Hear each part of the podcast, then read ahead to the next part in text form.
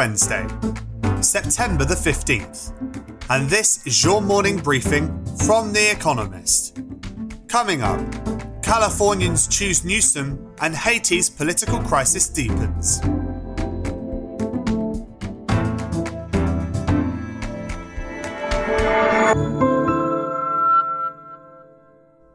First, the world in brief.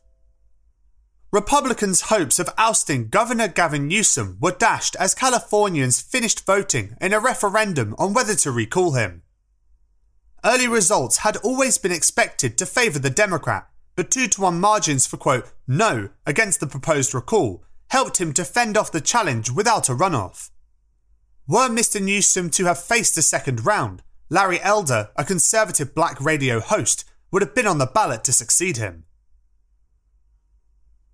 Haiti's Prime Minister, Ariel Henry, sacked the country's chief prosecutor, Bedford Claude, hours after Mr. Claude had asked a judge to charge Mr. Henry in connection with the assassination. Haiti's Prime Minister, Ariel Henry, sacked the country's chief prosecutor, Bedford Claude, hours after Mr. Claude had asked a judge to charge Mr. Henry in connection with the assassination of the president, Jovenel Moise, in July. Mr. Henry is alleged to have spoken twice by phone with a key suspect. Haiti currently has no president and no functioning parliament. France's foreign minister criticised a potential deal between Mali and the Wagner Group, a Russian military contractor that would send mercenaries to the West African country. The hired guns would train Malian soldiers and guard senior officials, according to Reuters. French officials are reportedly considering withdrawing their troops, who are fighting a jihadist insurgency in the Sahel if the deal goes wrong. Reports from Afghanistan suggest that a violent disagreement between senior Taliban officials led to the disappearance of Abdul Ghani Baradar, the acting deputy prime minister. Other Taliban leaders say that Mr. Baradar left Kabul for Kandahar, but that there is no row. Their supreme leader, Hibatullah Akhundzada, has not been seen in public since the Taliban took over, a month ago today. Quote, core consumer prices in America, which exclude food and energy, rose by just 0.1% in August from July, the smallest monthly increase since February. The spread of the Delta variant depressed airfares and lodging costs, which fell by 9.1% and 2.9% respectively. The softer than expected increase will vindicate the Federal Reserve, which has argued that inflation is transitory. Evergrande, a heavily indebted Chinese property developer, reported a weakening financial position and cash flow concerns. The company, which has hired financial advisors, is struggling to quickly sell off assets. It said, quote, ongoing negative media reports have dampened the confidence of potential property buyers its share price fell by 12%.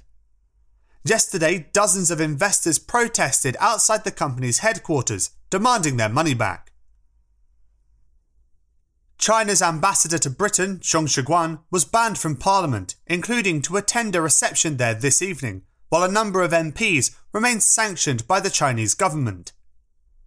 The decision is just the latest instalment in a tit for tat sanctions game between the two countries. In March, Britain, America, and the European Union imposed travel bans and asset freezes on Chinese officials over human rights abuses in Xinjiang. Fact of the day 19%.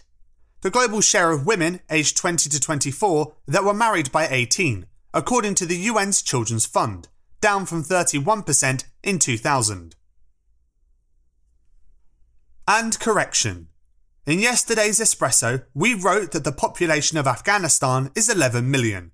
In fact, it is 39 million. Sorry.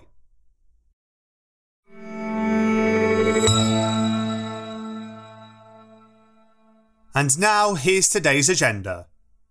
Ambitions tempered. Democrats budget. Today, Democrats in America's Senate were supposed to have finished drafting their $3.5 trillion spending package, stuffed with money for social programs and climate change adaptation. but they will probably have to go back to the drawing board. In recent days, Joe Manchin, a centrist senator from West Virginia, has threatened to block such a mammoth outlay. He wants to shave off $2 trillion. Quote, no way can Democrats pass it by the end of the month, he says. With a razor thin majority in the Senate, they cannot afford to lose his vote. To pay for most of it, Democrats want to undo the Trump administration's tax cuts. A proposal in the House of Representatives would raise the top corporate tax rate from 21% to 26.5% and the rate on individuals earning over 400,000 from 37% to 39.6%. The House's plan is expected to deliver just over $2 trillion. That will disappoint both progressive Democrats, who want to raise taxes even more, and Republicans for the opposite reason.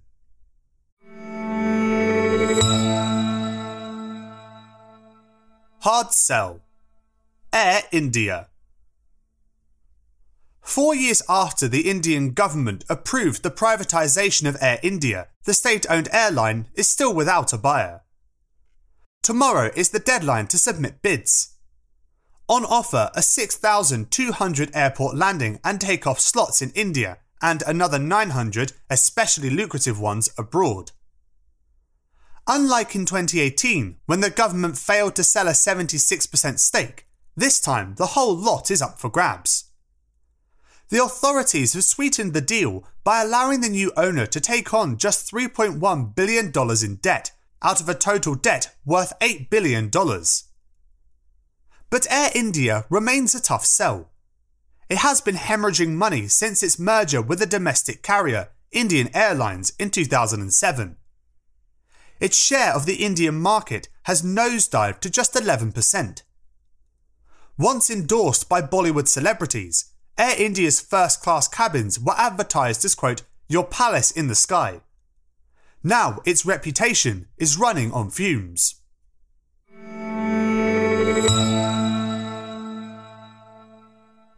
Tough talk. South Korea and China.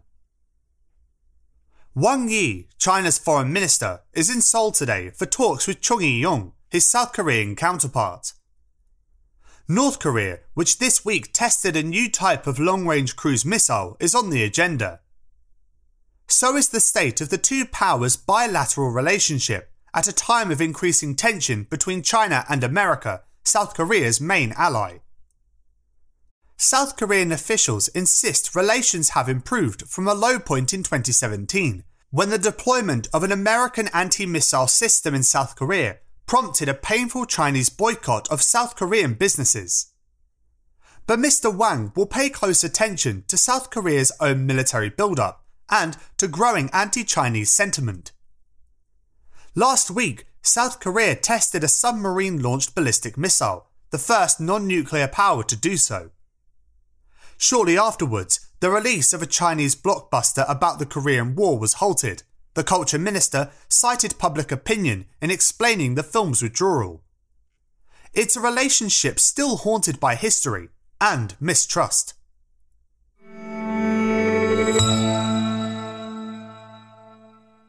Making good. Europe's manufacturing recovery. Eurozone manufacturing may at last be on the up. Industrial production fell in May and June leaving it still 1.6% below its pre pandemic peak of February 2020. But data for July, due today, are expected to show a monthly rise of 0.6%. Surveys of purchasing managers by IHS Markit, a data firm, suggest manufacturing output has in fact been rebounding throughout the summer as European economies have reopened. But the data have also highlighted record backlogs of new orders and slow delivery times, suggesting supply has struggled to keep pace with growing demand. Last week, Christine Lagarde, the president of the European Central Bank, said the bloc was, quote, on track for strong growth in the third quarter. The ECB has updated its forecast for GDP growth in 2021 to 5%. But its governing council will want to be fully confident of the strength of the recovery before making any decision to end emergency asset purchases when it meets in December.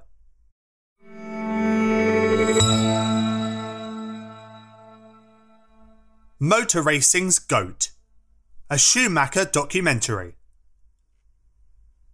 In 2013, Michael Schumacher was enjoying his retirement, having left Formula One the previous year. But fate plays cruel tricks. A skiing accident in France that December left him severely brain damaged. He has not been seen in public since. A new documentary, released today on Netflix, looks back at his extraordinary career. With seven F1 titles under his belt, a record now shared with Lewis Hamilton, the German driver is widely regarded as one of the greatest of all time. Schumacher uses archival footage to piece together his journey from a childhood obsession with go karts to the rush of racetracks in Monaco and Silverstone. He pioneered a cardio based fitness regime to maintain stamina and glided around tricky bends with an instinctive mastery and precision. Beyond his career, many will tune in to hear his family speak out for the first time about his current condition. He is, quote, different, but he's there, his wife Corinna says.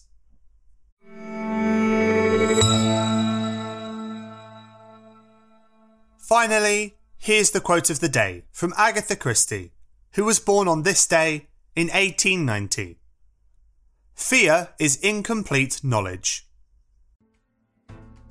That's it from The Economist Morning Briefing, available every weekday and on Saturdays. You can hear interviews and analysis from our journalists, including our current affairs podcast, The Intelligence, by searching for The Economist on your podcast app or asking your smart speaker to play the latest Economist radio podcast. And as a subscriber, you have access to each week's full edition in audio. Just download the Economist app on your mobile device to start listening.